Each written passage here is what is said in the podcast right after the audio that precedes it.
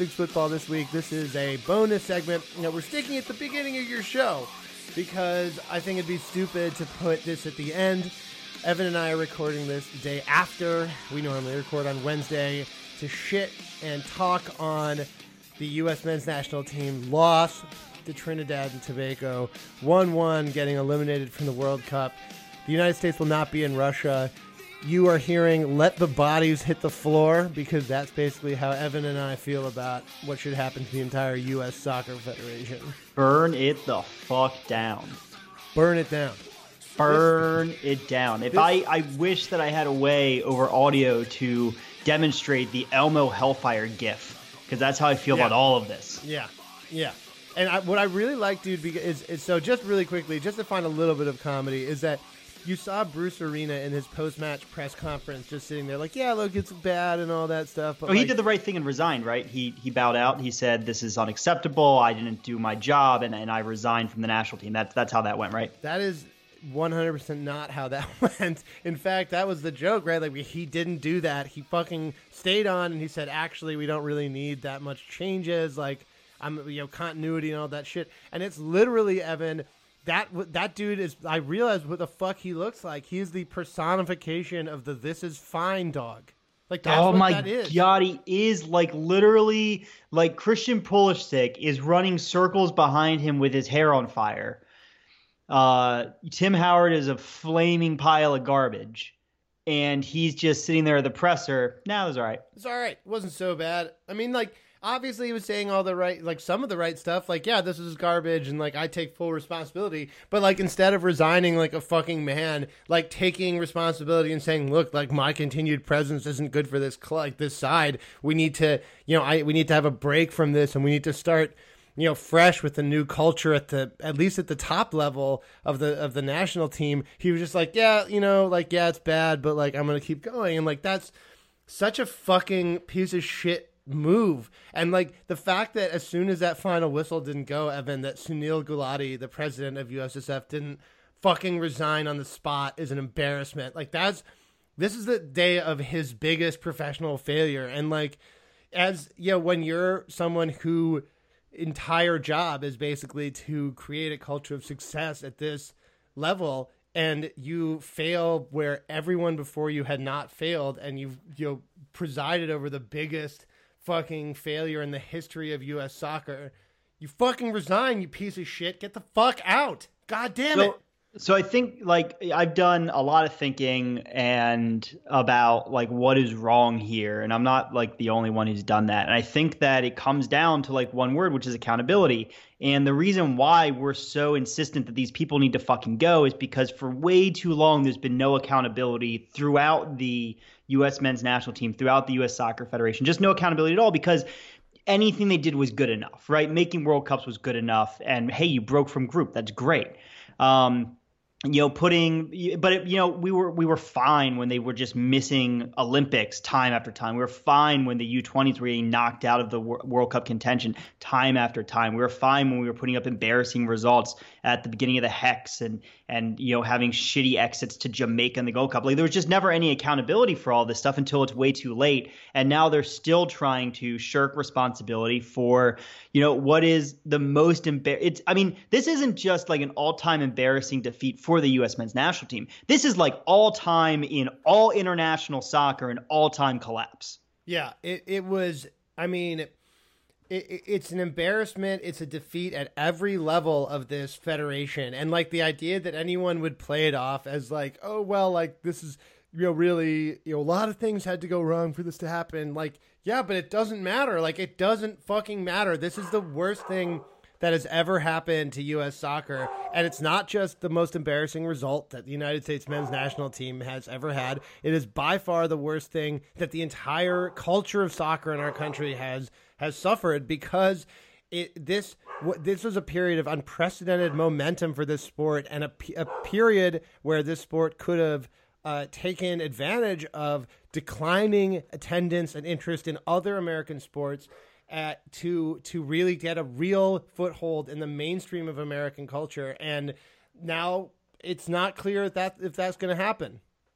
So, Gabe, I'm going to bring something to this that maybe you didn't expect, which is I have found, I think, a little bit of perspective on this, which is to Logan say, is not happy about that at all. no, and I'm really not. I kind of hate myself for thinking this way now. But okay, I think there are two sides to our failing to qualify, and I, I do not think that there is any silver lining. There is no. I'm not going to give a bullshit take where it's like, oh, this will motivate us to do better. No, that's fucking bullshit. There's nothing good about missing the World Cup. Absolutely nothing. It is terrible for all the reasons that you said my the two sides of it is that it is both an unmitigated disaster, which you laid out perfectly. And I don't need to go over all the reasons why again, but it's at the same time as it's an unmitigated disaster. It's also easy to overstate how bad it is long term. Which is what I mean is like yesterday we talked about, and it's on on the you know the rest of the show. We talked about how like actually there's a pretty good amount of young talent coming through the U.S. system right now, and that's because what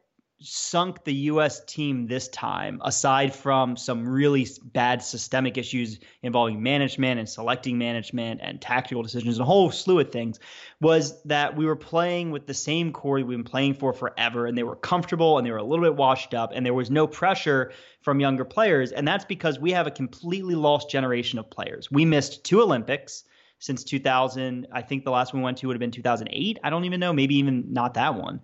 So we missed like several Olympics for, with our U23s. We missed several U20 World Cups until 2012. Um, and it's because that generation was fucking awful. Like they were just terrible. And you know what? They're not in the team. And those are the players that should have been filling out this team with energy, that should have been pushing the veterans out of the team or making the veterans fight for their spots. And when we were talking about how this team looked complacent, they didn't look hungry, I think a lot of it's because they didn't have that pressure from below. Uh, the good news is, to a large extent, we kind of fixed some of those problems, and the next generation coming through is a lot better. Um, so, you know, what we're looking at maybe lining up for qualification in 2020 um, is, is actually looking like not bad. Uh, so, you know, I think that what we need to make focus on doing is fixing those top end systemic problems. Like get we need to figure out how do we get the right managers? How do we get the right tacticians the right coaches the right training schedules the right formula like how do we get the right everything else to maximize these good players coming through? Because even without the you know 1995 1996 birth year players we absolutely still had the talent to qualify for the World Cup. And right. that's what that's where the failure is, right? The failure is in those players not figuring out a way to do it, in US soccer not finding a way to get the best out of what they had because they are better than every other team in the hex except for Mexico. One of the questions that I saw today on Twitter, uh, Evan, was from Kevin McCauley, friend of the show, and we're going to talk a little bit about um, one of the reasons, yeah, one of his articles that he wrote about this in a second, but uh, I saw that he posed this really interesting question. It's something I've been thinking about myself for a little bit. Was can you think of a truly top level quote coach that has ever coached for the United States men's national team? I no, just, there's never there's never been one. But like that's and that's part of the accountability, like the fact that they can keep shitting out like these teams coached by fucking Bruce Arena and Bob Bradley and even God, and Jurgen get, Klinsmann is so like is such a fucking bad tactician. Oh, he's a fraud. He's a Jurgen Klinsmann was a fraud. Right, he is a charlatan. He convinced someone at U.S. Soccer that he knew something about coaching football, and he doesn't. Right, he um, got axed out of Bayern Munich really quickly. Like he is not a good yeah. coach. Bruce Arena is what he is, and like to a certain extent, we knew what we were getting with him. We knew he was going to play his guys, and like that's one of the inexcusable things here is like our best defenders, uh, you know, Brooks and Cameron, especially Cameron, who was in the team, right, was on the fucking bench for Trinidad. Gonzalez and scored Gonzalez, an own goal. Who scored the own goal, and it was an unforgivable own goal was in the so team. And Tim bad. Howard. It was a youth league, Tim rec Howard. league own goal. God damn it. It was so fucking bad. I actually, Evan and I, we both missed that own goal because we uh, were, we were recording this show. Yeah. But it was so fucking bad. We didn't get to talk but, about that yet. But also, there's like, neither one of those goals gets past a, a reasonably competent keeper. Right. Tim Howard is extremely over the hill, and I hate to say that because he was incredible in the last World Cup. But he's not even. I mean, he's not even close to okay for He's nowhere near for the playing. hill. He's nowhere near the hill Yeah. at all. Like, God Yeah, damn. like I mean, he he rolled down the hill a long time ago. Like he is settled in the grass at the bottom of the hill now. comfortably Um, in the river at the canyon below the hill. right, right. He's enjoying a nice, comfy retirement down down by the river. Like he he, there's no reason he should have been anywhere near the team. Like play Brad, Brad Guzan, who hasn't, you know, who we haven't lost a match on the road with Brad Guzan in goal over the qualification period. So play him, play Geoff Cameron in defense, especially because Omar Gonzalez was fucking terrible against Honduras. He was not good against Panama. Um, like he's just he's not as good as Geoff Cameron, who is a first team player in the Premier League. But Bruce Arena played his MLS guys, and it fucking cost us a World Cup. Yeah. Uh, so, I mean, look, there's, I think that you're totally spot on. I mean, one of the points that I've seen made today was that this reboot with Klinsmann that I think actually had some good effects in that, like, it, it I think it did energize the, the youth teams in a little bit more, came at the expense on some level of the national, of the, the top national team. And, that is not it doesn't have to be an either or thing with these two sides like of like I don't understand why it seems like the US Soccer Federation thought that they needed to tread water at the men's national team level while developing this kind of actually competent youth system which they finally have let's be clear the US, US men's youth youth teams have actually gotten much better and that's a real you know victory for for Gulati. Yeah, I mean the the U20s have hit quarterfinals in the last two U20 World Cups. Like we've got good players coming through, but you know that's kind of where I think that that lost generation comes back, right? It's like the reason why it looks like we were treading water at the national team level was partially because it was a delayed effect of you know of you know you fix your youth team, but it takes a while for those effects to trickle back up. Yeah, but they um, also didn't like invest in good coaches or like good Yeah. staff to get those youth, you know, the the national team level to perform even close to their level, right? Like, I think the only time the U.S. played close to their level, you know, the level that you would expect out of out of a well coached, well drilled, mid level, talented side. Was in that match against Portugal where they almost won, right? Like that was the only game that I can remember uh, and maybe against Belgium um, in, in in the knockout rounds in the World Cup. But like, fuck, like that's that's terrible. like it, they their their qualifying campaigns are not obviously now we know they're not something you can take for granted. Even though this is the worst fucking federation like qualifying group so in I the wanna- fucking world. I want to talk about the Federation a little bit because I think that a little tiny bit, and God, I really fucking hate myself because I'm not trying to be an apologist for the Soccer Federation because, like I said, they fucked this up, and there's not, there's not, these are not excuses for the fact that they didn't qualify because they absolutely still should have, but they've been a little bit a, um, and it's more just taking excuses away. Like the fe- so people say, oh, it's because MLS isn't good enough. Where the fuck do you think the Panama, Honduras, and the Honduras players play? They're all playing in MLS all their best players are MLS players. Like MLS has actually made the federation better. The federation is a lot harder than it was back in the 90s because MLS is a much more competent league where a lot of these players are playing a better a competition good than they were. Get, get good money and like it's good. And some of the shit takes have actually um uh have actually centered around this idea that players are like getting complacent playing in MLS for big paychecks, which is fucking hilarious. They don't me. make- I mean, at least from the context of like in comparison to Europe, they don't make anything. But in comparison to a Panamanian league, they make a lot better the money. point is they- like the idea that that now the problem is that they get too much money and that they're they're lazy in MLS compared to literally the takes before these games were like MLS is a league that like doesn't encourage good players to play there and like doesn't you know have the the right level. Now it's like MLS may have the right level but like all these players are just lazy overpaid shits and it's like are you fucking kidding me? Like that's it's just such bullshit. Like Well, there's a lot of MLS haters that are gonna like find a way to make MLS the problem on one end and another or another. And I think that's kind of what you're talking. I also saw our best friend, uh, stupid fucking take ProRel come into this, where the reason why we didn't make the World Cup is because MLS sucks, and the reason it sucks is because it doesn't have ProRel.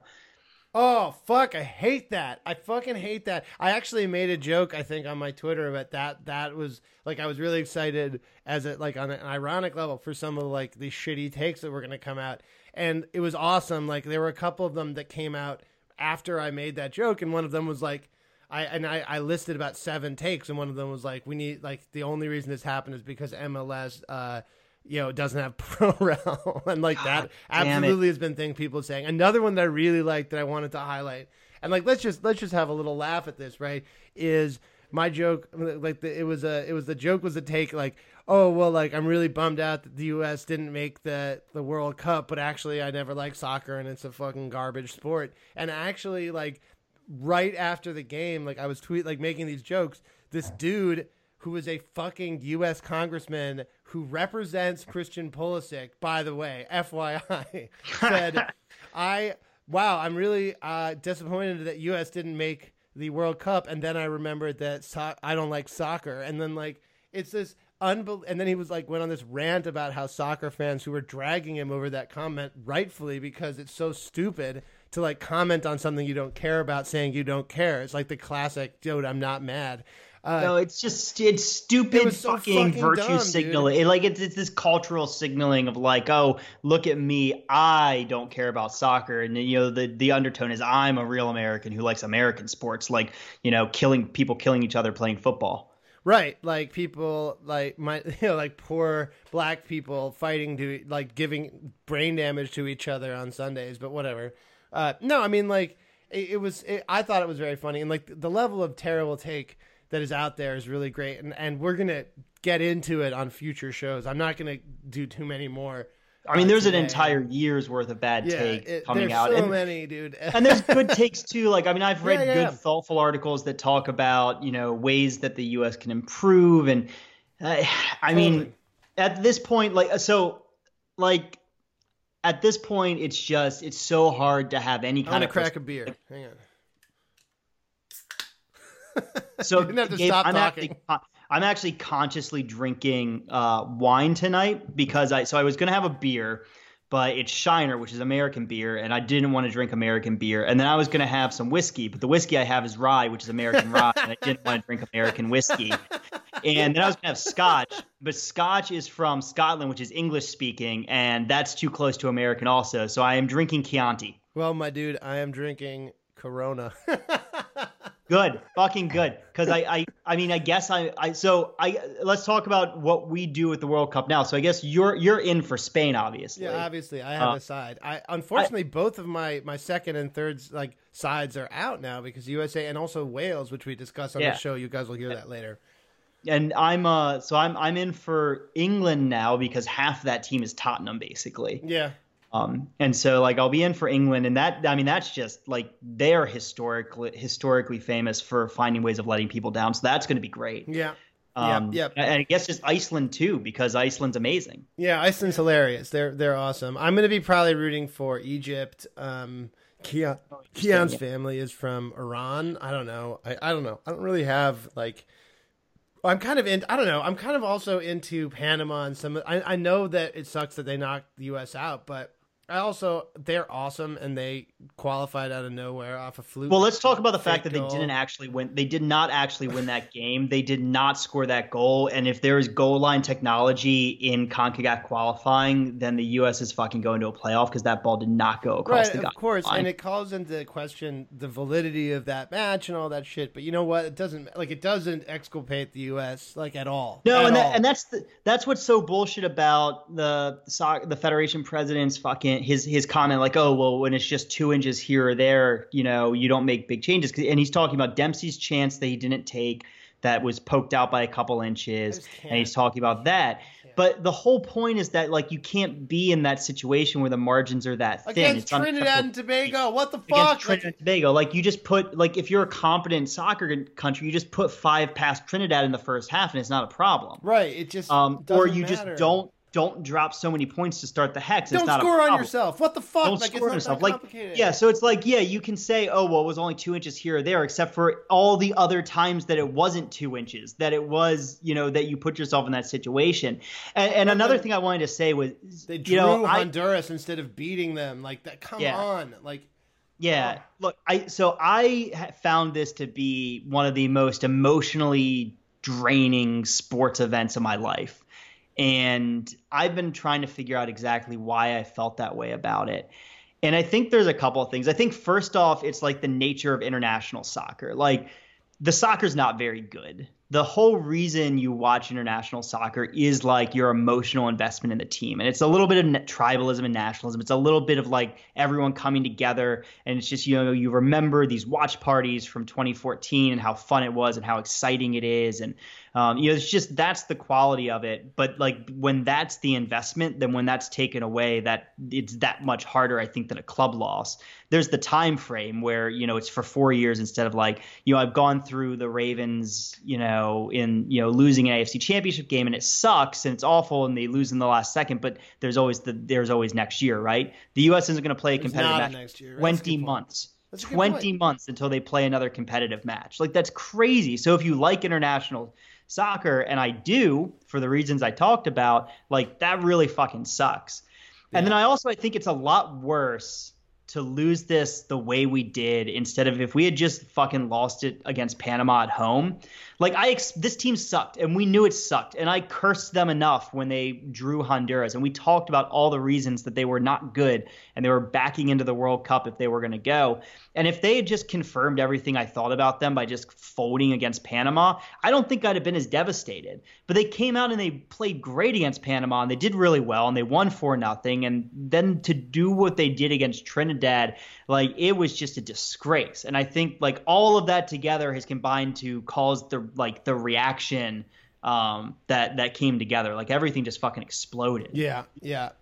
Um, I think the next step that we should do right now is just quickly run through some of like the, the names that are popping up because I really don't want to. Oh. You know, if we don't have to, we, can, we, we, we should. It's just it's just a really dark dark place but let's do it. But our next show is going to have to be a lot more of like the European stuff. So I, yeah, I no, think we should. No, no, we should do it. I'm just saying that it's awful because basically all the names are awful. I like a couple of them. Um, so I'm just gonna we're gonna talk about Kevin McCauley's article um, because I actually really trust him as a as a person a who article. analyzes um, the US Everyone should go team. read it. Um, it's just on sbnation.com slash soccer. It's just good. It's about the candidates to replace arena. And like the truth is, you know, obviously, even if they don't blow up the system, basically they're going to have to get a new coach at the very least for the national team. So we'll see. I so if my money right now would be on, uh, yeah, Tab Ramos. I, I'm pretty sure he's the first name that comes up on McCauley's article. Like I think it's it's a pretty it's a pretty clear choice because Gulati and company have, have indicated they want to kind of not shake the boat too much and that they trust him. He's been the under 20 coach. I just it's not an inspiring hire. I'll say that. It, so like if that's what it is, that's like, what it is, but it's extremely uh, not inspiring. It is like I guess maybe it's fine. Um like uh, like I don't know. I I don't know how I feel about handing him an entire World Cup cycle. No. Um, handing him the reins to run this thing for a little bit. Like, I mean, we've got some fucking time. Um, handing him the reins yeah. to bring up some of his U20s and maybe get these, you know, and, and start playing these guys in friendlies. Right. See and, how the results look with, with like some of the youngsters. Yeah, like I if we can't like if we can't find someone better, like I don't hate that. I guess it's okay, but I agree it's not inspiring. Again, the guy a, doesn't have any it's a B experience. to B plus higher. Like it's the kind of thing where that they've kept doing with you know. I thought Klinsmann was a B to B plus higher. He's not a good yeah. coach. He's a kind of snake oil salesman, but he also is not a terrible disaster like some of the previous coaches. Arena is a B minus to C plus higher uh, Bradley, I fucking detested. Who, but whatever. He is a C to C plus higher, but like he's not an F. Some of the people that that Kevin talks about are fucking Fs in my. Oh view. yeah, there's some bad. bad um, so the other two names, uh, Peter Vermes um, and Caleb Porter, both uh, of Sporting Kansas City and Portland, Portland Timbers, respectively. Boo!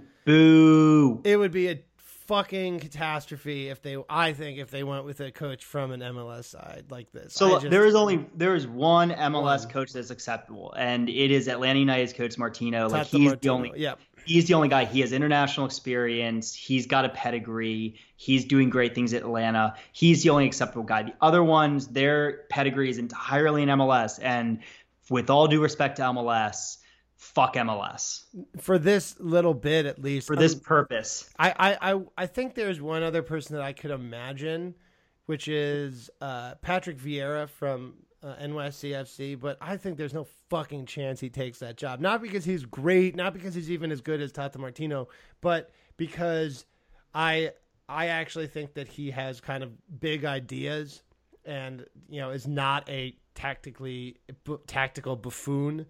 Um, yeah, though his team Which does Bruce go, Arena, like allow, Christ. Yeah, yeah, and he wouldn't be wedded to any one player. He's a very much an outsider in the U.S. system, so I, I would be okay with him. So let's see. He goes through some other players some other people. I just I don't I don't even think it's worth mentioning some of these guys because there's no fucking chance they come and take over the U.S. national team because they're basically all of the very high level, exciting, unattached managers. Yeah, it's like Enrique, and Ancelotti and Thomas like Tuchel, yeah. uh, you know Carlo Ancelotti. Yeah, man, like that'd be great. I would fucking toss millions of dollars at any of these people, right? To right to like come do it, but like why? Know, why on God's could probably, good earth would they? Right. There's like, no these reason guys, like, he's going to take Bayern next next time. Exactly. These guys are next in line. Fucking Chelsea or whatever. So like, yeah, that. Like that's terrible.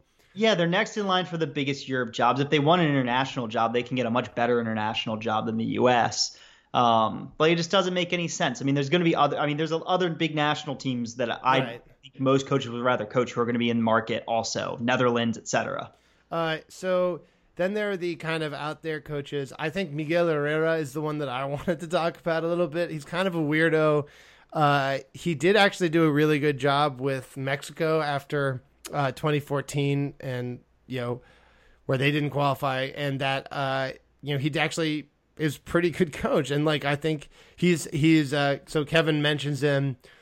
Uh, you know he's he, he actually has a, a he, tactical system that that fits the U.S. like the the kind of upcoming personnel for the U.S. Yeah. But I don't like hiring people that have a single tactical system. Like he he runs three uh, center back and an up tempo attacking style, and like that theoretically suits uh, the the U.S. But I don't know. I, I it's not my choice. Um, so he's the isn't he the guy who gave us the amazing gif of him like freaking out on the sideline and going Super Saiyan? Yeah, dude, that's him. Yeah, he rules. so like I'm in 100 percent just because of that. Yeah, he rules. Um, like, I don't actually care about anything else because U.S. soccer is garbage and is probably going to keep being garbage. Yeah, and so U.S. who gives soccer a shit? deserves someone who really fucking cares. To like it, Bruce Arena, like I don't know, man. Like fuck that. Like and and Jurgen Klinsmann, like he kind of checked out. I thought by the end. So oh, clear. Klinsmann was done. Yeah. So like, at least Herrera will give up huge shit about how the team does, right? And and also it could draw in some like Mexican American fans, like and like that's a helpful thing, right? A lot of Mexican American feel like they should support Mexico over the United States, right? Oh, because... can I can I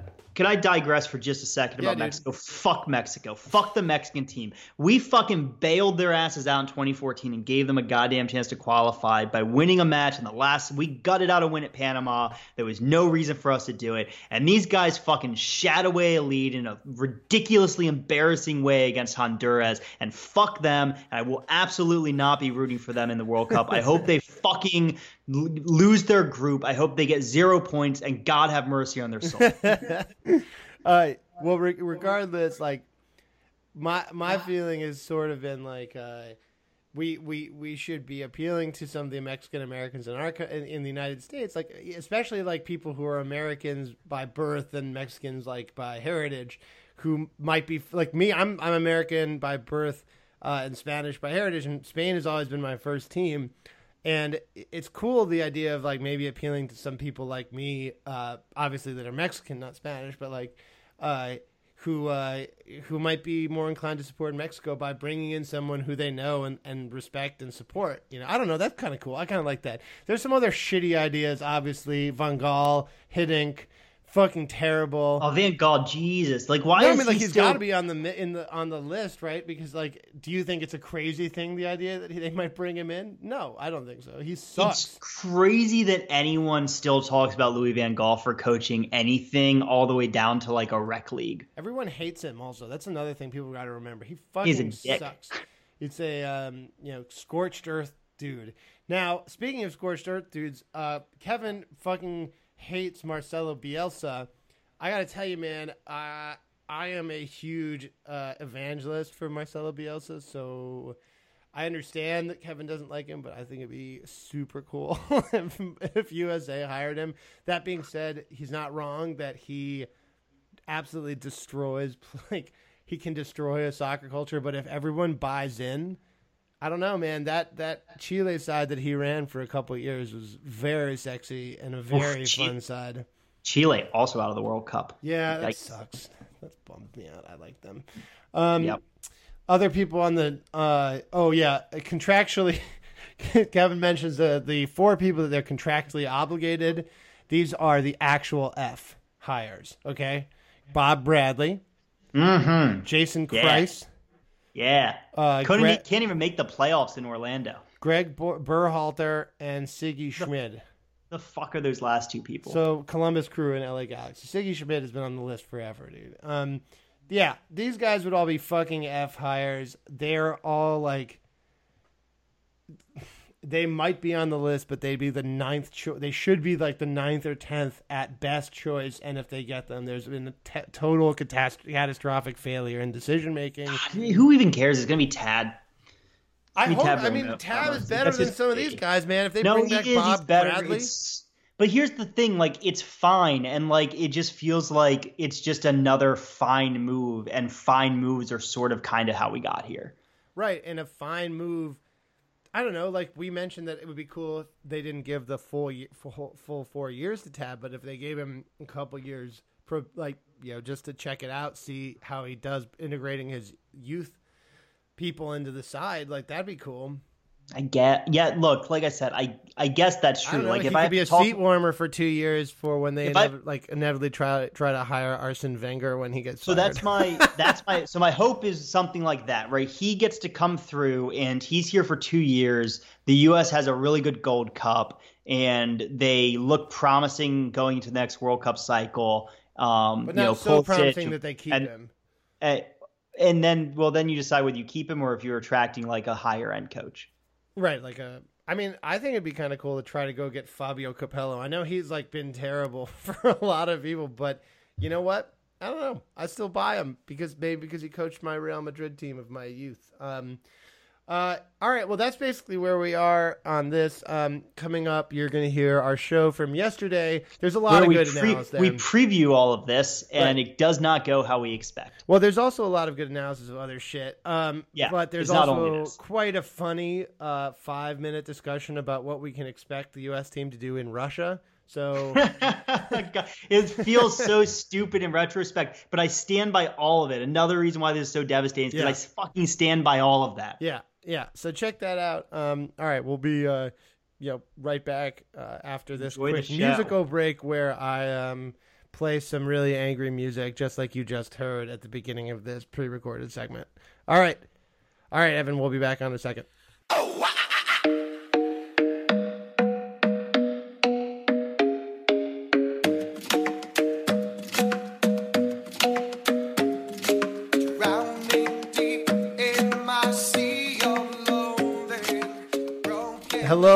Gabe Lezra. I'm joined by Evan Mateer, and Let's Fix Football. Welcome to the show this week.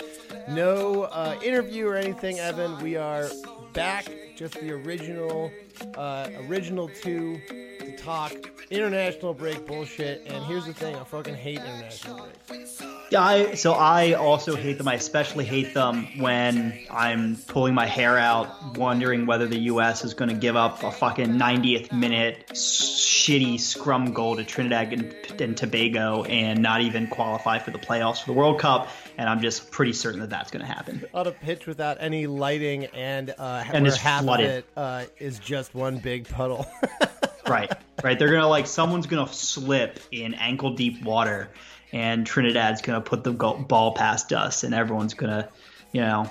I like the I, I like the even better ideas. I feel like I saw a movie that included a scene where like someone shot the ball, but like it slowly rolled, and they thought it was gonna make it, but then it like caught caught in a puddle. I like the idea of like you as like Christian Pulisic just like getting past everyone, getting an open net, slotting it home, except for the ball getting stuck in a puddle right in the goal line, just and then having to like go to goal muddy puddle.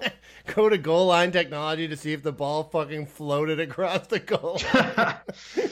uh, it's going to be a fucking. I mean, if they even play tonight, it's going to be a fucking nightmare, and it's also next to impossible to watch it because of the ridiculousness of Concacaf uh, TV rights. Yeah, it's extremely funny. I mean, look, it sucks, but it's also extremely funny. And I, I also heard reports, Evan, that uh, there's no lighting at the stadium right now.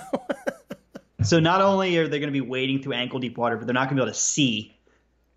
It's just Any- bones. It's so good. Um, before we get too far into this, man, I I am drinking a Chilean Pinot Noir in um, honor of our friends from Argentina who uh, are going into their absolutely crucial match against Ecuador this evening in Quito, which is the best part about it.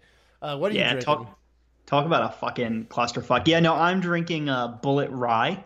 nice. Um, it's uh, it's pretty pretty tasty. It's it's yeah, it's really good. I like to just drink it straight. I've uh, been drinking a lot of wine lately, so I decided to decided to have some whiskey tonight. That's a good Um, move. Um, Eleanor pretty- pretty bought good. me. So it's my birthday today. Um, my fiance Eleanor bought me a. Um, You're fucking old. I know. I'm I'm 29. It's okay, I'm old- I'm old too. We're fucking old. It's terrible. Um, she bought me a uh, special like uh, imported uh, Octomore uh, Scotch, which is uh, extremely heavily peated. There were only like 250 bottles of it imported to the U.S. It's really it kind of like good. Pete Mageddon or Petasaurus? These are actual Scott names I think I've seen. it's like um it's like Laphroaig, but a little bit um, more intense up front, but less uh, of the aftertaste on the back end. I don't know how to describe it. Like people who like I mean, could I maybe I can help like you out? It's kind of like taking a small teaspoon of peat ash and eating it. Right. It's so yeah. If Laphroaig is like smoking the peat ash, this one would just be like eating it. Um, so like slightly less peatier, but still incredibly good. Um, let's get back to the soccer, even though it's international break. International break sucks. Um, the game of the week we're going to talk about in a second was USA Panama, which we both watched and was extremely good for the US. Finally playing, uh, and we'll get into this, so we don't need to get into it now. But we're finally playing with Christian Pulisic as a actual number ten, which literally everyone on soccer Twitter or everyone really in the industry could have told Bruce Arena that that's what you have to do with this team. Oh, and I have a theory about why they thought that he should be a winger, but I'll save that for a minute. I thought he should be a winger because they suck. Uh, no, I'm just kidding. Um, but yeah, let's jump into the other stuff. Um, around the Euros, Spain, France, Portugal qualified today. Um, a lot of other teams have already qualified. Iceland is, I think, one of the bigger stories. They've made it. Fuck yeah! Everyone is extremely psyched. Unfortunately, my uh, brave Welsh Dragons were downed by Ireland one nothing, and so unfortunately, my boys will not be at the World Cup, even though they deserve to be. Um, It is a huge shame that that uh, Gareth Bale missed that game. Yeah. Uh, with you know kind of international breakitis. yeah, Um, yep. Like I know he's been, you know, he pretty. I think that there's there's speculation that he could have gone, but that uh, you know Madrid was not interested in him going. Yeah, that so that's kind of where I that's kind of where I've landed on it. There was a lot of clamoring from the Spanish press that he actually had a really serious injury, and then Madrid released like the results of his MRI and shit, and they were just like, yeah, he just has a bruise. And so if you think about it like that, like he just has a bad bruise, you probably fight through that. But you know, the guy that the team that's paying his bills said come home like for more tests or whatever. So he should be back in Yeah, I a mean, couple weeks. yeah, I mean, it's a shame. You you figure there's like no way that Messi would miss Argentina Tina's last qualifier, but I, you know, I guess the expectations of you know the expectation of what Bale is supposed to deliver for Wales on an international level is lower. But it's just a shame because this really is kind of a Welsh golden generation. Like it's not it's not just Gareth Bale. They have a lot of other good Premier League and other international players right now, and, and so if they were ever going to make some noise and maybe break from a group at a World Cup, it was going to be this year. No, I don't think so. I think it could easily be the next one. Actually, a lot of their better players are younger, and Bale is only what you know 27, 28. So like, I could see him still being an important player at 32 when some of the You can bar- younger players that are making their marker. Bale can barely stay on the pitch at 28. Yeah, yeah, that's true. we'll see. We'll see. Um, let's see other other other big stories. Uh, yeah, it was good to see Portugal qualify. I mean, look, obviously everyone. It was funny that they were not really there, but everyone kind of thought they were going to make it. Just like with Argentina, which we I think is the actual real story.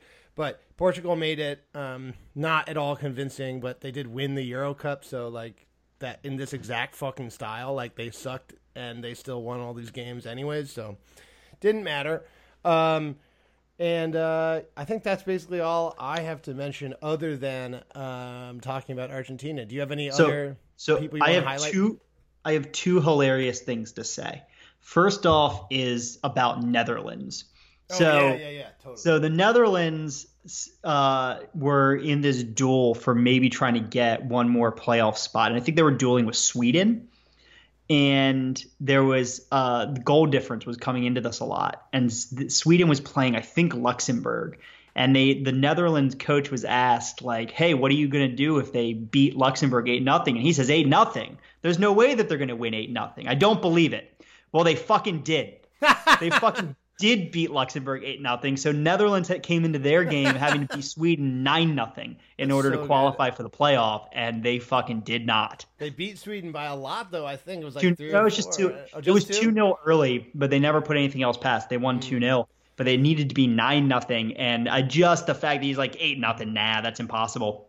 Just made my night yesterday. So I think we can also mention that the Syrian football team lost to Argentina in their two-legged playoff. Australia. Australia. Australia. Yeah, God, that was the other thing I was going to mention is is Syria losing to Australia um, in the first match of the two-legged.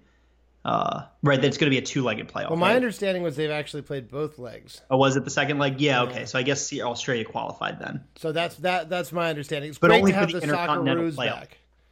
Oh yeah, they have to beat the who, whatever the Concacaf team. Number four Concacaf, which you know, depending on how us. tonight goes, could be U.S., Costa Rica, or Panama.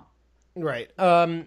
But yeah, so it's good to you know on some level I, I've been I'm not really conflicted about how I feel about the Syrian team, but it's good. So really, it's good to have them the fuck out because they are an embarrassment to international soccer. Not and the sad thing is that I feel for the people in Syria who like have nothing else except for this team to root for. And I f- yeah, But, no, I and I feel for the players too, right? I mean, like, look, I don't want the Syrian team to go home because I want the players to like suffer, and like, obviously, it's a dream of theirs to make the World Cup, um, but the externalities of Syria making the World Cup are pretty horrific. Right, exactly. As we've discussed, and um, yeah, so that's. Um, I mean, if you want to lo- listen to more on our on our serious stuff, you should go back to the. Um, I think it was our episode with Ernesto, Let's Fix FIFA, where we talked about um, the serious stuff. It was it's fucking terrible. Just like it, it's a fucking catastrophe, and they are basically forcing these players to play at gunpoint, uh, and uh, you know holding their families hostage. like it's Yeah, it's really good. it's it's outrageous stuff, and and you know,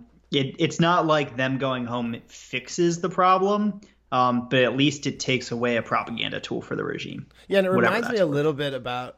I don't know if you remember this, but like in 2010, um, the North Korean team was Yeah. definitely in the mix also. and uh, Oh yeah, that yeah, and there actually there are, were reports of their families suffering. Like there with North Korea, there's always reports of like losing athletes' uh, families suffer. yeah, and that's absolutely terrible. I was gonna make a joke. Now I feel bad, but my joke was like their news service talked about like the game where they lost like eight one to Portugal. Just talked about how like they scored one goal. yeah, It's like really amazing. good. Uh, No, North um, Korean Central News is always a good read if you want to see like actual like Big Brother shit on our actual Earth right now. dude it rules it absolutely rules because like this weekend um and just a quick di- digression but like this weekend lindsey graham tweeted that like he played golf with donald trump and he was like donald trump so- shot a 73 in wet and windy conditions and only the only fucking thing i could think about is the north korean news service fucking reporting that kim jong-il shot a fucking 32 with 11 holes in one it's amazing. Oh Jesus Christ! Well, yeah, I think that I think for me that pretty much covers the interesting stories. Are like I, I think Argentina. the let's let's talk about Argentina Yeah. because it's uh, it, quite funny. They're going to Quito and Ecuador. So Ecuador is one of these classic teams that kind of sucks, but when they play at home, they play at like three thousand five hundred feet. it's crazy, and they're the only people that can actually run for all ninety minutes. and so like they have a history of like really fucking over teams that play against them in Ecuador. Uh, and so it is absolutely so. If Argentina lose this game, they likely don't qualify for the World Cup. So like, it is not an inconceivable situation that Argentina loses to Ecuador and Quito, especially considering. And now this is the funniest thing: Argentina has only scored 16 goals in their qualifying campaign, which is absolutely atrocious. Like Braz- unbelievable. I mean, it's, how many how many matches is that? it's like eh, th- I think that their average, I think it was 17 mass- matches. So it's like they're Yeah, it's averaging crazy. less than a goal a game, which is crazy when you consider the fact that they have a, you know, they should have a starting, you know, two or three of right some of the most prolific goal scorers in all of Europe, plus arguably the best player ever in Lionel Messi. So Messi, uh, Dybala. Higuain, Icardi, like this is just an absolutely Di Maria. This is an absolutely stacked team, but so for his- Aguero, right? Isn't Aguero? Aguero, Argentine? right? But he's injured, obviously. But yes, also, but yeah, it's still right? fucking like you picking a top th- the okay the people who you don't pick for your front three would still make one of the best front threes in the world. Right, and the the amazing thing about this game, Evan, is that uh, Argentina just announced their starting lineup, and none of Higuain, those right? players, none of them are in it. So the only one is starting of all the people we just said is Messi, and none of the other ones. Higuain wasn't even called to the bench for this team. So what the like? What do you even make of that? I have no idea what the decision making process is for for Argentina, but it, you know it seems like. I, I just don't understand. I, you, it's all or nothing. Why do you not call your best players? Why don't you start your best players? Like, Yeah, what the I- hell is it? Pressure from the clubs? Like, what is it? I think um, there's kind of a, uh, a narrative in Argentina right now that the squad doesn't play well with Messi. So like they they're they're trying to pick a squad that works with Messi, and apparently he doesn't seem you know that he seems to not favor Dybala and Higuain and Icardi starting with him. Uh, that's my understanding. I mean, like, it may very well be that the clubs are pressuring, but you know, you got to figure that if you're Argentina, one of the most powerful and important, you know, national teams in the world, the players will play, right?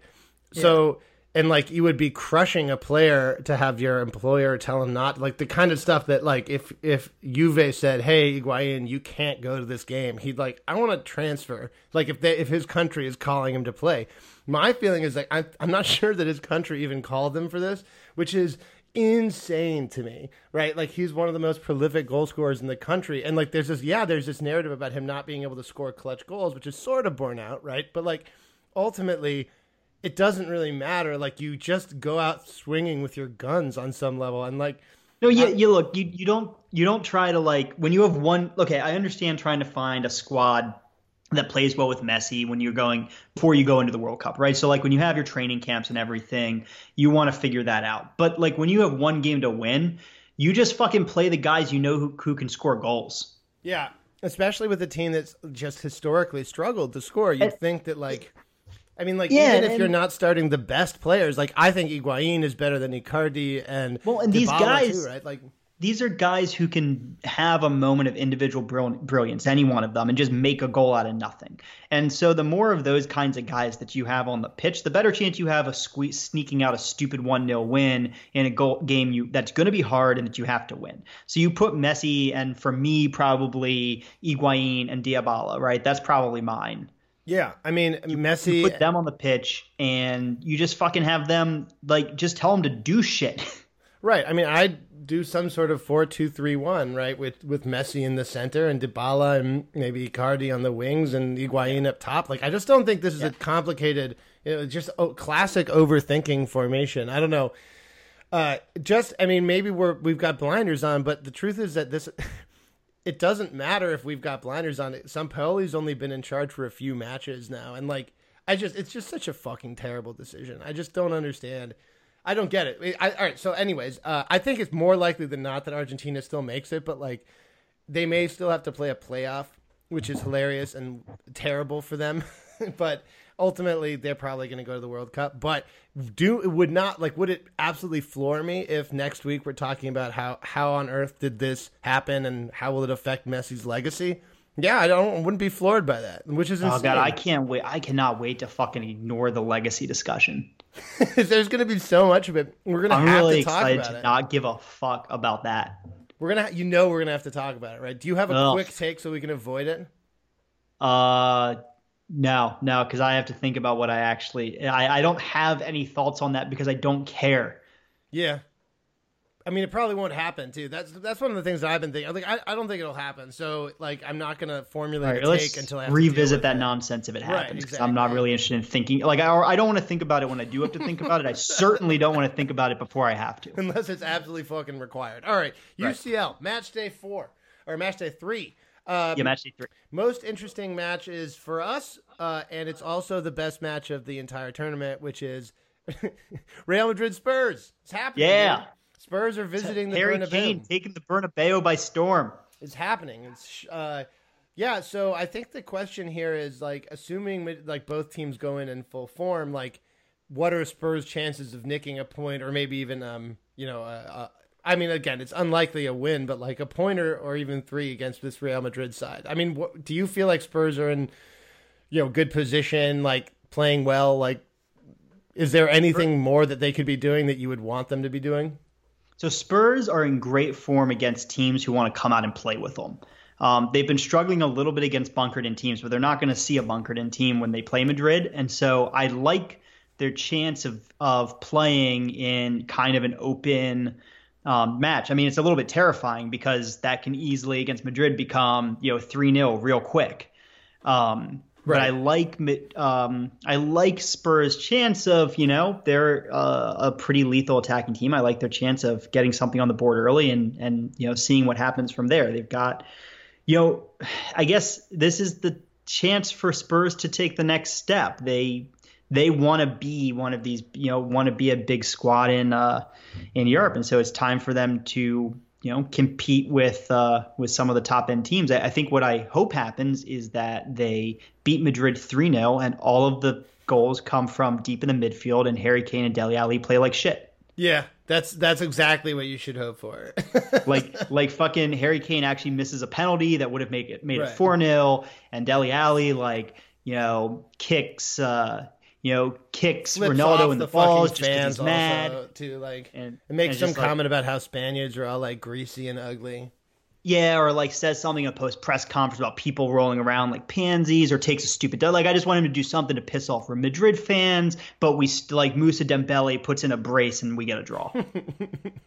but to be clear, I mean like Spurs only need a if Spurs get a point, one point from both the matches against Madrid, that puts them in a really good spot to advance. Um, Yeah, yeah. so they could then lose to Dortmund and beat Apoel again, and they're and they're through. And Yeah. so, do I like? I think I put. I think I say it's an even chance that Spurs nick a point in one of the two uh, matches. Yeah, I agree. I mean, like looking forward, I you know I, I totally think that it's absolutely reasonable. Um, if especially if, if Spurs are the team that everyone has been saying, which I believe they are, to reasonably expect them to take you know a, a few points from this this uh, this two you know tie uh, a two match tie basically right is what it is. So like you know if you if, if Spurs can grab a, a, a scoring draw at the Bernabeu because again one of the things that's important to remember with Madrid is that it's just essentially impossible to keep from, keep them from scoring. And like even in matches where Madrid don't score they still put three balls off the post and stuff. So like it's going to be a scoring draw if it's a draw and I don't think that's out of the realm of possibility. I think certainly it could happen in London. Um, I mean, Madrid has actually been ironically better away from home this season. So, so, so have Spurs actually though. So Spurs have been way better, um, way better away from home. And you know what I think is interesting about the return match in London is so assume something. So assume that Madrid beats Spurs fairly handily in Madrid, and Dortmund has like a stupid draw. Or no, let's say Dort- Dortmund beats Apoel.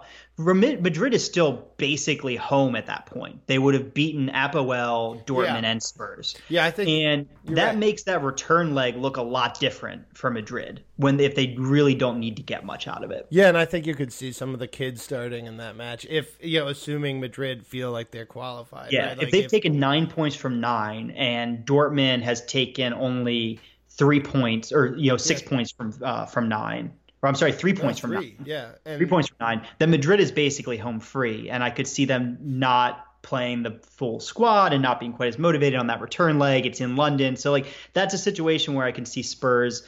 Uh, pulling something off. I don't really think that we're going to get the point in the Bernabeu, but um, but what do you know? It's not like it's not like Madrid never loses at home or never No. draws at home. They do. exactly, and it, it could definitely happen. I, I mean, I For the love of God, Harry Kane, don't score like a ridiculous screamer to tie the game. I think so. I like looking at this tie. My my kind of analyst guess is that Spurs grab one of the two games as a draw. Madrid get four. I think more. Um, like my my heart tells me that that Spurs might actually nick one of the two games. I could see Madrid losing one of them. Like the like maybe the game even in the Bernabeu. I don't think so because I think the players are going to come out really motivated. But it wouldn't be like out of the question just because like uh, Bale will be injured. Like they'll be coming back from international. I don't know. I don't know. Maybe I'm being maybe I'm being a little bit you know underselling Madrid, but uh, I'm I'm feeling I don't know. I'm feeling not super confident about this side right now. Um, but you know that'll turn around. I'm sure. Um, other important ties in match day three. Um, I think the interesting one, looking across the uh, you know, the spectrum, uh, Napoli City is a great match. I'm really looking forward to it because it's two really contrasting styles. Um, with you've got Pep Guardiola's uh, City side, which while looking a little bit more cutting and a little bit more sharp tooth than previous Pep sides, are still really a possession oriented side, and a Napoli side that really thrives on the counter, which is exactly the way to beat Pep's side. So it could be a really interesting test for Pep and like a proof of concept for player people deciding to go against City. Yeah, so I I mean I'm really interested in that. I well, first off, I think it's actually the only like other truly interesting tie of the uh, of the of the next match day. I really don't think there's that much else out there. They're both really good sides. I think Napoli is the more is Napoli's more of a question mark of the two teams. Like, is this fast start kind of real? Um, and you know, do they have a lot of legs or or not? And and with City, I think the question is more they've been good against English teams, but the question of every English team is can they play on the continent? Right. Right. Um, and now obviously Pep has played on the continent before and done great, and so you know presumably he should be able to turn them into a side that can play on the continent. It'll be Um, interesting to see, you know, on that same idea, like whether Manchester United can go into Benfica and Benfica, which is a side that actually, you know, was looking pretty good, but is actually totally bad in the Champions League. So, and if Manchester like pulls out a convincing win uh, in Portugal, which is another another match this match day, just tossing So- that out there as one of the other ones that are in the mix. so it's only slightly on topic, but I have a funny Pep Guardiola story. So I was talking with a friend of mine who doesn't watch a lot of soccer herself, but her boyfriend watches a lot of soccer, and he's a uh, he's a Manchester City fan. And we were talking a little bit about soccer, and somehow like soccer tactics came up. Um, and she's like, "Yeah, well, I know it's about making little triangles around the field and passing the ball around it." Okay. And I'm like, well, I that's a certain kind of of football t- tactics if you watch Pep Guardiola sides all the time.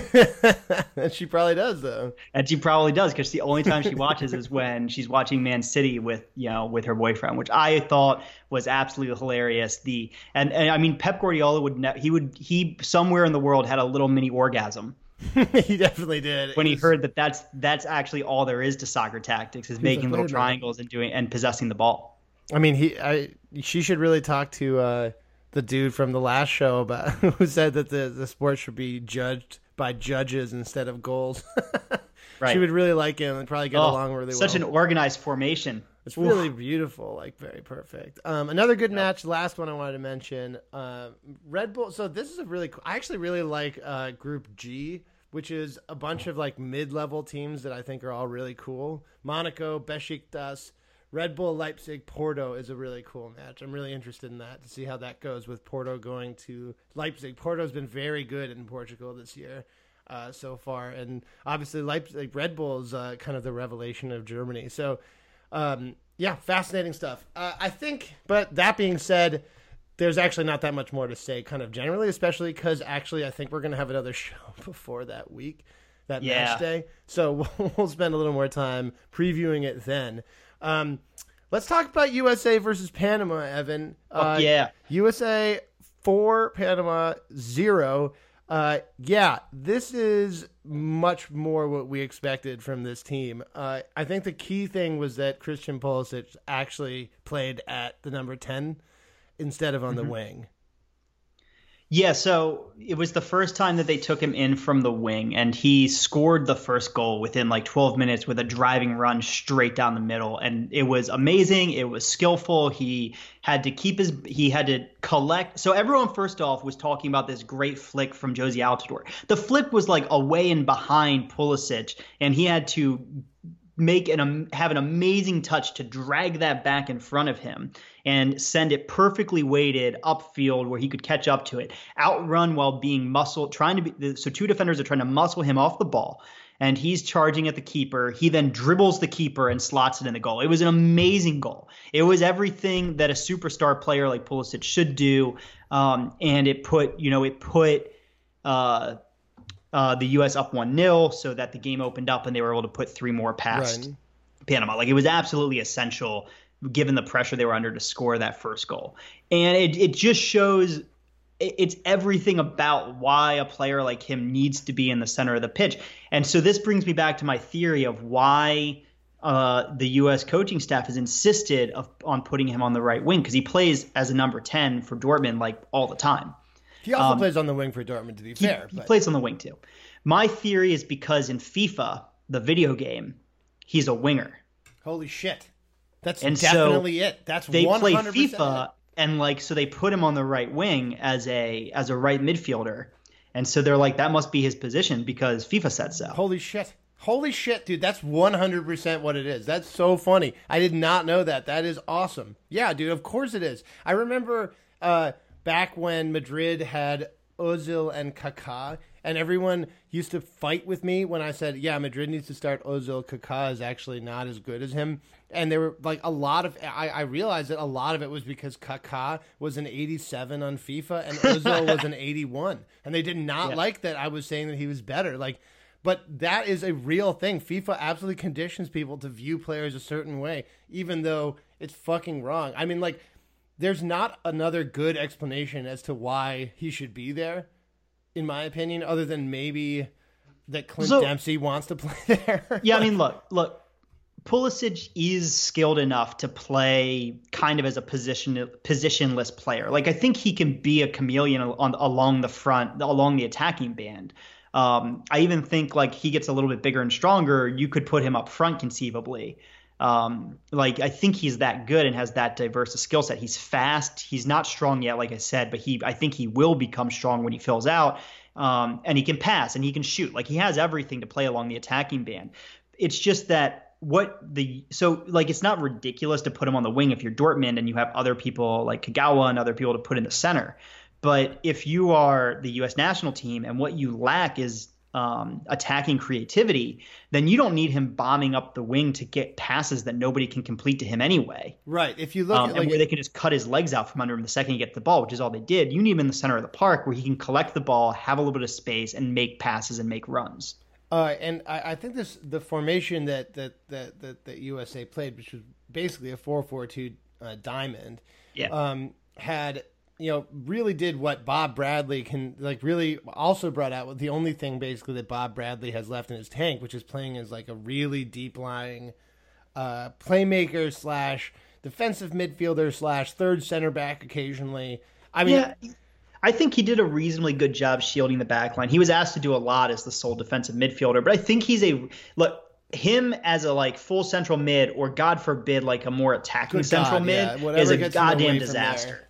He is fucking awful as a more attacking mid. As a more defensive mid, um, he's pretty he's pretty competent. Um, I like him okay. He probably lives up to his FIFA 78 rating when he plays in the defensive mid. Well, that's Uh, why I liked him there, you know, because the the problem with Bradley is that when you get him in that, you know, God forbid, the final third, the dude is going to lose the ball instantly. And like he he's not bad when he can like collect the ball, have a lot of time to pick out a pass to someone, Yeah. but he's definitely not someone that you want making instant decisions around the other team's area. It's just terrible. Man, Gabe, let me tell you one more thing. Uh, we all talk about Pulisic, and that's great, but I'm actually pretty excited about Bobby Wood. Um, I think that Bobby Wood is really good. Like he can dribble, he's fast. He needs to work on his finishing. He still doesn't take all the chances that he has. Um, and so that's something he needs to work on. But he's young. He's playing first division football in the Bundesliga. Um, like I'm excited about Bobby Wood and Pulisic as kind of the attacking pair um, that we're going to take to take to Russia. Yeah, and in the future, just those two evolving with the guy from um, from PSG's academy.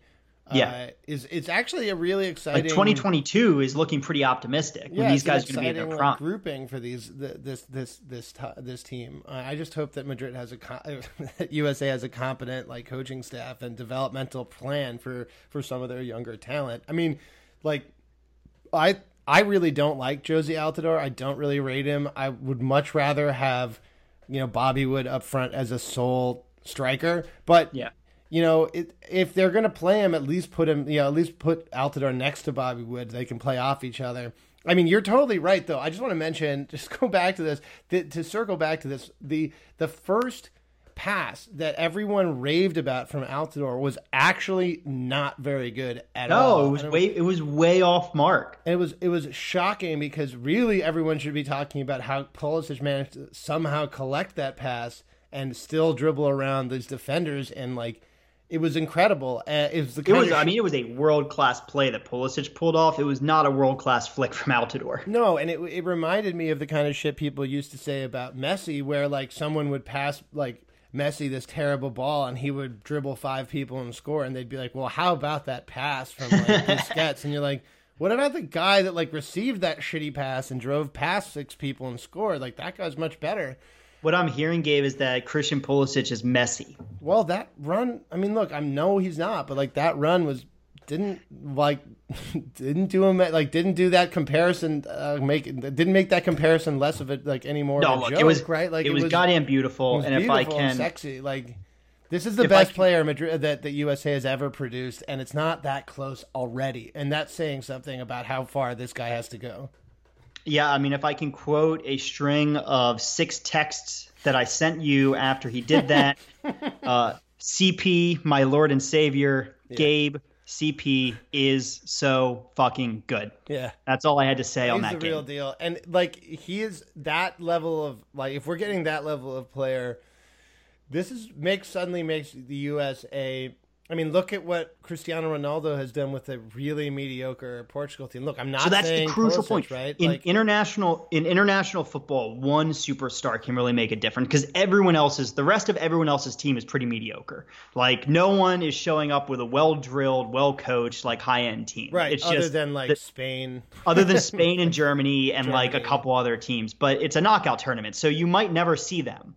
And but but one superstar player can take a pretty mediocre squad and, and make it really good. And like I'm not convinced that the Portuguese squad, absent Cristiano Ronaldo, is that much better than the rest of the U.S. squad. Like it's probably better, but how much better? And how far can Christian Pulisic take on? Probably further than fucking Clint Dempsey could. Yeah, and that's the point, though, right? That's what makes you know this coming era in American soccer is so exciting because it's not just him; it's Bobby Wood, and it's a couple of these other players, right, who are still coming up, uh, who actually have this potential to to be real world class players, which is fucking incredibly exciting. So, so Gabe, assuming that we do make the World Cup, which is dependent on this game that I really need to check to see if it's even happening tonight, so I know what I'm doing tonight. Right. Assuming we make the World Cup, and assuming everything we just talked about with the U.S. is true, where we've got some good young talent, but we're still kind of relying on sort of the last like we're in a transitional phase i think between the old generation who i think have done a lot of service to the us men's national team and the next generation who we're putting a lot of hopes on what do we expect from the us in this world cup like what would be a successful world cup assuming they qualify I don't know, Evan. Every American team ever goes into every competition ever expecting to win. So if It's they don't win, it's a fucking failure. Yeah, yeah. The, in the in, for the fucking like basketball Olympics, I think that's absolutely true. it is. It is true for the for any competition where the U.S. is playing basketball. That's definitely true. Uh, no, I mean realistically, like you know, Putin is obviously colluding with the American government to say. All right, I'm sorry. I'm done. I'm done. I'm. It's my birthday. I'm tired. Yeah, I think realistically we can expect them to get out of group, um, and unless they're put in a tough group. I mean, like the truth is, like that's if they can do that, they will have equaled the U.S.'s previous you know high not high watermark but like previous generations kind of death throws right and so Yeah. if they can equal that and say look we have this exciting core that we're building with that's going to be a lot of excitement going into the 2022 and Qatar So I, if they make the World Cup, I expect them to break from group, and I think that that's a bare minimum of like acceptability for the U.S. at this point, which is why it's so sad that we're talking about whether they qualify or not, right? Because I thought we were beyond that. yeah Um, I thought we were at the point where we're talking about what do they have to do at the World Cup to be successful, and I guess we're not. But I'm still going to pretend no like we, we, are, beyond we that. are we are And i think that that- to, to, to take the us seriously you have to like you like Yeah. you have to assume that they're going to qualify and i am essentially I think they are. I really do. And so, okay, so I think that they um, they need to. I think they should break from group, and that's the bare minimum of success. And so, I guess sort of my answer to my own question is they need to break from group. But I expect then the next the next part of my analysis does depend on who they play um, in the knockouts, right? Um, if they get if they don't run into a juggernaut in the knockouts, I expect them to fucking win a knockout match. that would be Oh. good I think it's time. Like like I said, it's context dependent, but they haven't always been drawing the worst draws in knockout. Right? They got kind of unlucky with drawing Belgium last time, right? So that's why what I'm saying with like, okay, they draw Belgium, who was a really good squad last time. That's tough luck, and you're you're any team would have a tough time beating Belgium. dude.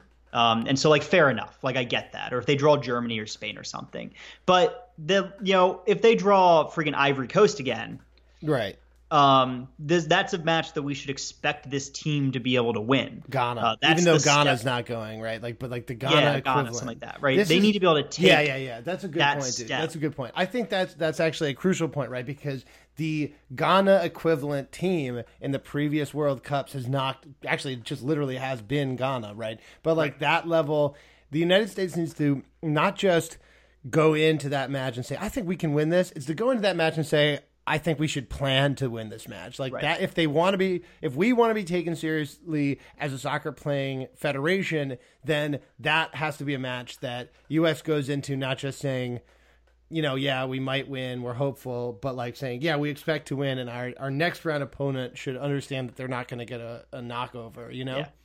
And I mean, I- look, I'm desperate for the U.S. to make this World Cup, not just because it's fun, because I'll have Iceland to root for regardless. Yeah, dude. Um, it's it's because Maybe I Ireland too, right? desperately, I desperately want, uh, desperately want Pulisic and Wood and the other young guys to like have the experience of going to the World Cup because I think that what we're talking about with the next step, like that is that is set up for us. Like we need to get the right coaching staff because damn it if this isn't a real golden generation coming up with an actual superstar to lead them. Like we talked about the last golden generation, whatever that's No, supposed man, to it, it reminds me of Belgium. Actually, you brought up Belgium. This is Yeah. a Bel- This is reminds me of Belgium. This this generation of USA players like Pulisic would be would be Hazard, and like there are a lot of other players like coming up that have Yeah, the like, characteristics look, to Brooks be world for- talents.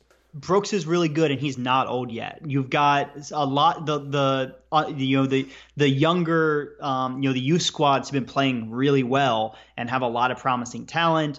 Um, there's just a lot of good things going on. You've got Cameron Carter Vickers is going to probably cap for the U.S. and he's you know playing second division soccer in England right now and he's on um, you know he's he's a Spurs player and you know they're talking about him as a future first teamer in, at Spurs as a central defender. Like you've got so many good players the better better depth in youth than I think the U.S. has ever had. Yeah, I agree. This isn't you know this is really the next step, and I I want as many as them as possible to be in Russia to get that experience. That way, the next time we can start really talking about the U.S. making noise. I'm, Yeah. I mean, I'm not saying the U.S. is going to win a World Cup, and I.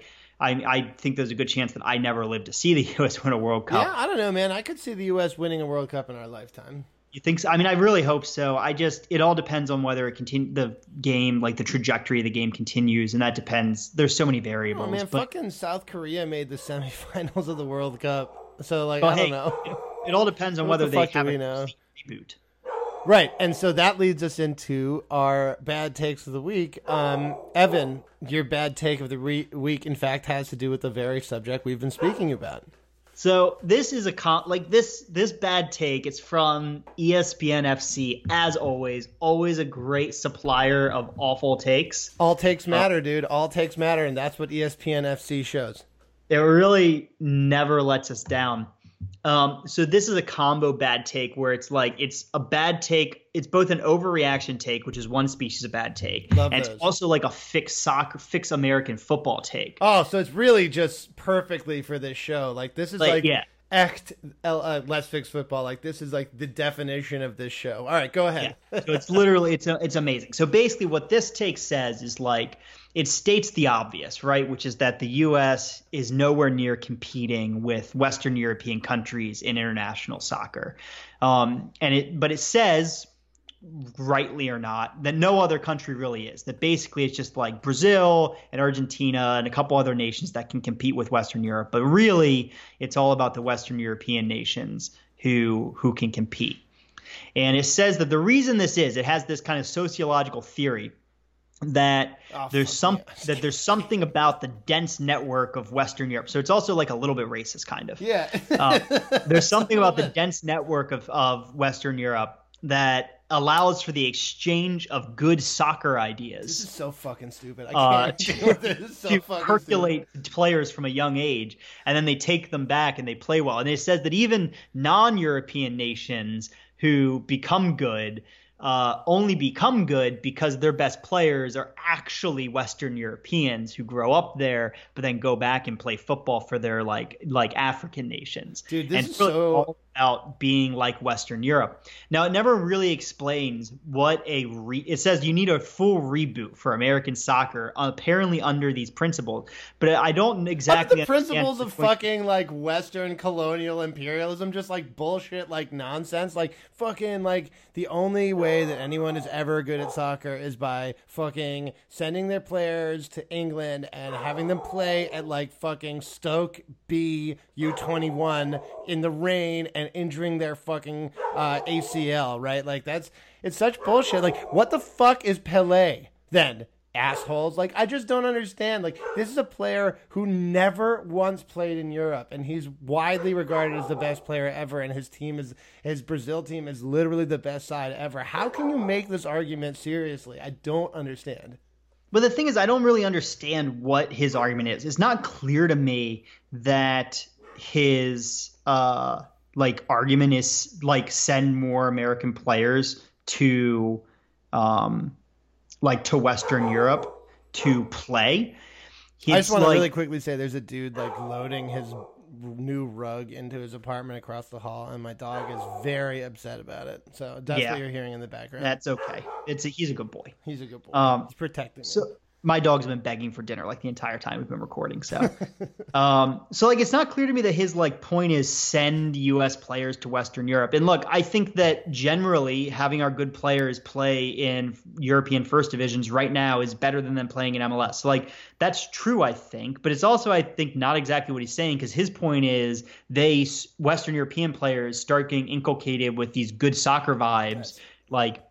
From like when they start kicking a ball when they're six, like Dude, he says something fucking like ver- soccer version of the Protestant work ethic. It's so dumb. I guess like, I, I fucking don't know. Like his, he's so unclear about what his goddamn reboot is, and I guess Right, maybe like, he didn't write the literally, headline. But what is the reboot that you're talking about? Like, and and also, right? Like, you could end up with a situation like Freddie Adu, right, who gets sent to eight, like this fucking like high level soccer at like 16 years old, and everyone's like, oh, he's gonna be perfect. Thank God he's going to Europe, and then like they just fucking shuttle him from B team to B team unless Yeah. until he's finally promoted to like second division Spain after never playing. And like that's a fucking catastrophe. It's much better to have him play at Atlanta United until he's 25 and then or 23 and then if he's ready to make the jump, he makes the jump to England, right? Like it's so much better to do it that way or land where Pulisic did, right? Or even Yeah, uh, like you know, fucking I- I Pulisic is the answer to this question. Like it's the fu- you have a really talented American player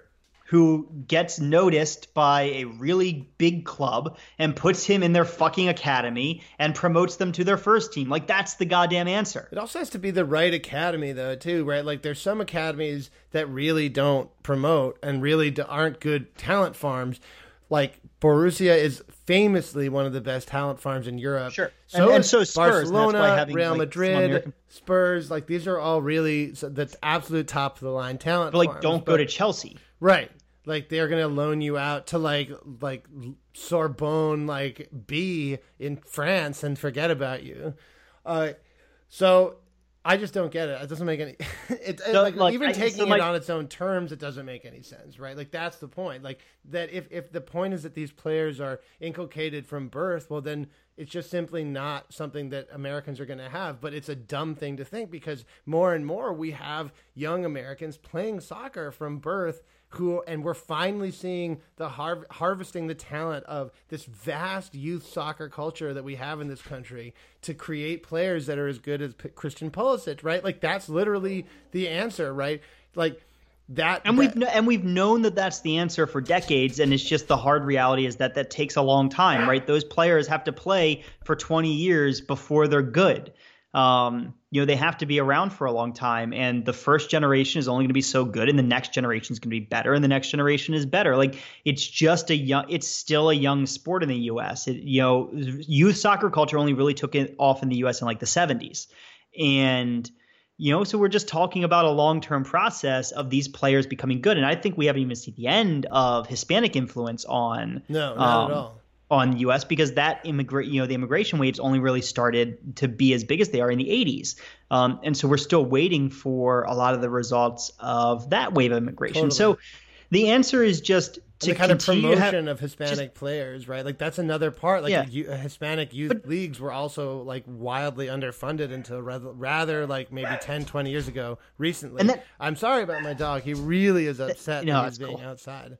And uh, look, I think that that's a good point too. The the underfunding of Hispanic youth leagues, but at the most basic level, the answer to the question of how does U.S. soccer become better is when more people watch soccer and more people play better, you will have more good players. And so the answer is just to continue to grow the game, and there's no fast track for that. Like we're not going to wake up tomorrow and have soccer be the biggest game in the U.S. But like we've said it before, Gabe, soccer is here. It's here. It has. We're no It longer talking about when will soccer arrive in the U.S. It's here and it's been here probably since about 2010. There are more and more Um, expansion teams, and also there's going to be like, and I don't mean like re- soon in the near future, but like in the future, there is going to be a vacuum at the top of the American sports hierarchy because the NFL is a dying league with a dying it sport, really is right? So, few people are playing NFL football. Like the, the when you read the stats on youth leagues, um, it is shocking. The the NFL has a real problem, and I think I mean I think that there's n- almost no chance that in a generation NFL football is even recognizable to us. They're gonna have to change that game so drastically to yeah, get people it- to play it. in order to survive, right? And that will require changes that might alienate some of the kind of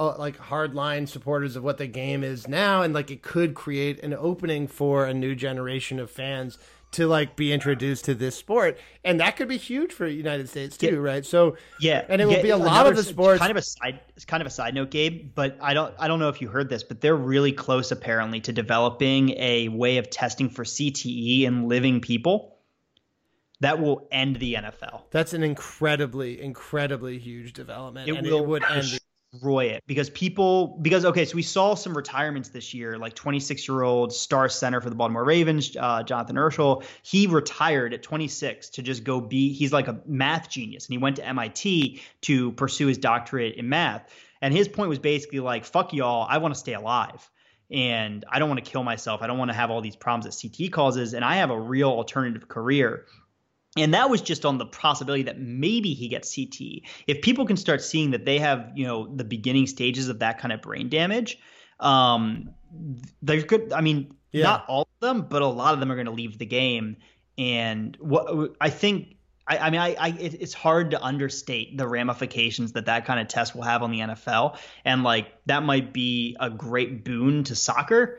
Um, uh, which is how it kind of relates to this conversation, right? If if players just start playing soccer instead of football, Right. Um, it's, it will be a huge, like a seismic event in in uh, because I think a lot of us assume right now that a lot of these players are playing with CTE and they just kind of are they're willfully blind to it.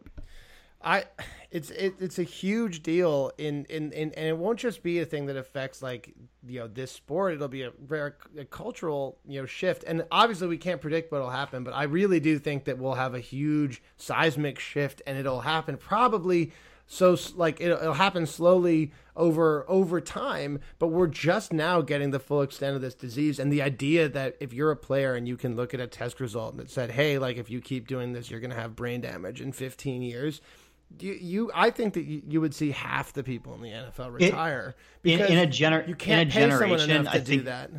I think there's a real a real chance in a generation that football looks a lot more like rugby. Yeah, Uh, I agree. That we make the pads smaller, we make the helmet smaller. You basically outlaw all big hits, right? Yeah. The unnecessary roughness, it, it kind of like in rugby, like it's not just oh you hit him in the head. It's oh you hit him harder than you needed to to drag him down. Exactly, and Um, and we'll definitely that's what unnecessary eliminate like is. these kind of small repeated head injuries that most people think are really re- more related to CTE than the big concussions, right? Like it very possibly possibly that the offensive line and defensive line will be prevented from using their heads in some way, right? Like that'll be some series could- of rules, right? Like that. that you could kind that. of go back to old blocking rules where holding was a lot more was a much broader offense back in the day. And I know we're getting kind of far afield from soccer now, but whatever. Fuck it, it's our has show. a lot to say on uh, this topic, also. But it, it's like so you you know older holding rules. You like couldn't grab the jersey, you couldn't make as much contact, and so it was kind of more about shadowing your man and a little bit less physical, and so there were less there were fewer collisions. Um, and you know, so I mean, I think you can think of radical rule changes that might impact all of this.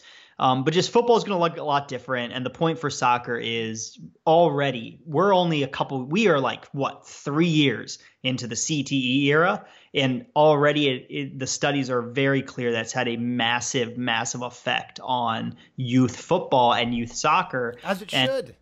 And and as it should, and and that's going to have an impact on how good the U.S. national team is going down the line. So fuck this guy who thinks we need a reboot. I have no idea what he's talking about. His point doesn't make any sense. It's just an aimless, overreactionary column about the U.S. struggling and the qualifiers. He should feel bad, and they should fire him.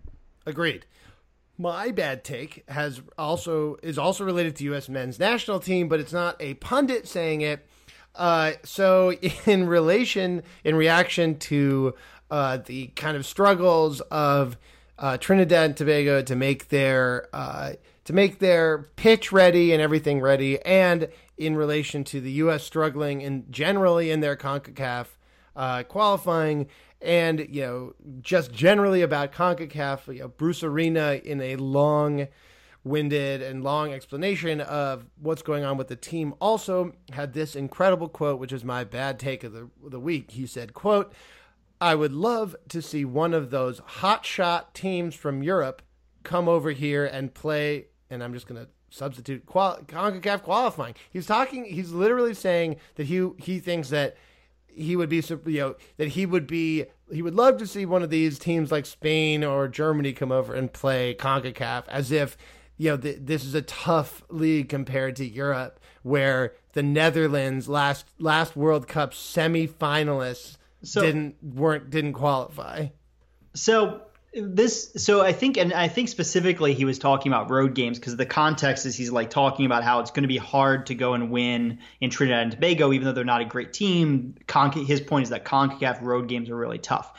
And you know, okay, for CONCACAF teams, other CONCACAF road games are are really hard, but um, we actually have some some data. We have data, on this. Um, one specific data point is when Croatia recently came to play an international friendly against Mexico in Los Angeles, which is emphatically a road game. for Croatia. uh, a Croatian team against Mexico. You know, it's only a few hours from Mexico. A lot of Mexican immigrants in the area. Essentially and no Croatia Croatians. fucking won two to one. Yeah, it's look. I, I think the, the the kind of general point is this is the Concacaf version of but can he do it on a windy night in Stoke, right? And like that's Yeah, the classic argument that people in England have always used to justify their shitty ass league. I don't mean like shitty, but No, like calm the fuck down. The EPL's great. it's a great league, but to justify like you know saying that continental players are worse than players that do it in England, even though that's emphatically not been the case. But so historically. I think it's I think it's way more ridiculous than the England argument. Oh, no, way, uh, way, way more, Because the, 'cause more. the England argument is always about okay, well, you guys are better at the top, but we have more depth in our league, so like our league's harder, and like so that's the argument there. It's like we have to go through more in our domestic league. We can't just save up our energy for the internet for the European competitions, and that's their excuse for why they don't win European competitions. I and we can I also have think it the has debate to do about- with the refereeing. Like, I think part of it's like, well, in the English league, we don't play like sissy nanny boys No, from yeah, the that's true continent. too. The, the argument is that EPL is more physical, that you get away with more fouls, and then they get called for a lot. You know, they get away with more physicality, but when they go to the continent, you know, the sissy Italian ref calls everything a foul. So look, we can have that discussion. another That's not the discussion we're having, though. And, and maybe we should. But what this is, this is like you're not as much better than us that you than you as you think you are. Um, you just you don't understand how tough it is to go on the road in Honduras or Trinidad and Tobago and play in these really hostile Latin American uh, uh, stadiums and and win these matches. Except for like that ignores the fact that there's a lot of hostile environments in Europe too. Um, it, yeah, it, frankly, it just doesn't make any sense. Doesn't it's a really make any sense. Comment, Like, and the- it's just making an excuse for why the U.S. str- has struggled in the past in road games. Well, like the idea that like uh, a, a road match in Trinidad and Tobago would be any harder than like a road match for like I don't know France and like Minsk, right? Like that. No, yeah. There's no reason to suggest that would be true of anything. Like Minsk's stadium is going to be larger and more filled with angry, you know, East uh, Eastern Europeans, right? Well, like fucking have to go to Moscow or Ukraine and play with a bunch of actual Nazis in the stands. exactly, and like with Uh, with like there's a on the lot of pitch, hostile like- environments, and when it comes down to it, the concept that these teams couldn't do it is is ridiculous given that we know empirically that they're better because they win they win more games I against also CONCACAF really teams. liked some of the comments on that piece where, so like on Twitter especially, someone was like, "This is so dumb." Like, you know, this is this is a dumb take, and people are like, "Well, like imagine if like they had to come here and play against Costa Rica in 95 degree weather, as if like every team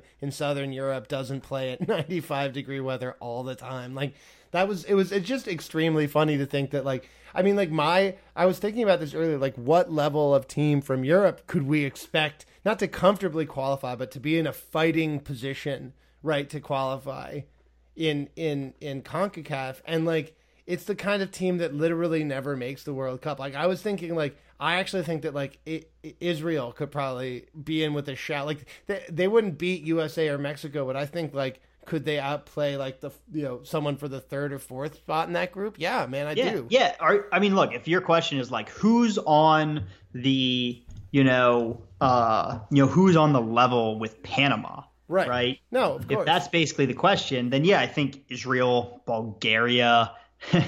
like no, these are totally. like these are teams that like I don't think that we're talking about the really minnows. Like I don't think we're talking about Liechtenstein or Luxembourg, but we are no. talking about the like third tier. Um, Well, certainly that. I'm really thinking about the fourth tier, like even below like Sweden, right? Like Sweden, uh, like occasionally qualifies for the World Cup in Europe. I think they are essentially like would be expected to qualify every time if they were in Concacaf. They would be U.S., uh, Mexico, and Sweden would get through every single Right. time, right? And No, I think that's I think that's right. I think hold on, I wanted to check something. Like so like we can. there's the most objective way I could think to do this is like look up what the what fucking like Panama's FIFA coefficient is yeah, and see like who the hell else is around them. And the first problem is I couldn't even find them on the first page. Yeah, they're 56 right. right? So we're talking Bulgaria's 59, Ireland is 61. Ireland was a thought I had. Montenegro is Yeah. 64. Just a little above them I- is Israel. Yeah, I think that Ireland like Hungary. is around the same level, right? Like that we can in Wales, like you can expect them to be in with a shout from all these places, right? So like yeah, so like these are the types of teams I think would absolutely qualify pr- most of the time out of CONCACAF. right, and they're they'd be more like you know like a co- common but not constant qualifier like Costa Rica, right? Like and not even like I don't know like some of the lower teams in Con- Trinidad. I mean Trinidad made the World Cup back in the day, man. They were in the World Cup They in did. 06. And their FIFA coefficient actually is better than Panama's. It's by the also way, They are- why the FIFA 49. coefficients are dumb, but like Well, they're stupid. You know, so I was Gabe. I was really trying to find uh, a 538 does their soccer power index Yeah. for um, club rankings, which are I lo- love to make fun of because they're kind of stupid, but also they're also They also wildly vary week to week, which is another yeah they problem. do, and like it's because analytics for soccer are really hard and they're in their infancy, but they're Right. also they're still pretty a pretty fun attempt to like define international like world soccer mathematically but apparently disappointingly 538 does not have soccer power index for it's so uh, dumb. It's so dumb. The n- Like- international teams are actually the teams where the week to week shit actually sort of matters. That's Get so your stupid. shit together, 538. Jesus. Um, all right, well, that basically is it for this week. Uh, we'll be back next week with an actual discussion of like the actual European season. Thank God, um, because this nightmare of an international break will slowly. Jesus, we'll be able to talk about Madrid Spurs next week. Oh, I'm so nervous. No, we won't be because they're on No, the we 18th, won't. right? No, we I think we play the seven the 17th. All right, so next We're week, Tuesday whatever, match. We're Tuesday match. Regardless, we'll be able to talk about the Champions League. We'll be able to talk about the weekend in European uh, football, which is great. Which is great. Um, until then, buddy, great talking to you. Yeah, man. Happy birthday. Thank you. Thanks everyone for wishing me happy birthday. There's nothing left to say. Farewell to New York City boys, the Boston and PA. He took them out with a well on cloud, and I often heard him say, I'm a free-born man in Pittsburgh and he slashed him to the ground. He took on Tiny Tartanella and it only went one round. He never had no time for rights for drink or dice or horse. But he never threw a fight when a fight was right, so I sent him to the war.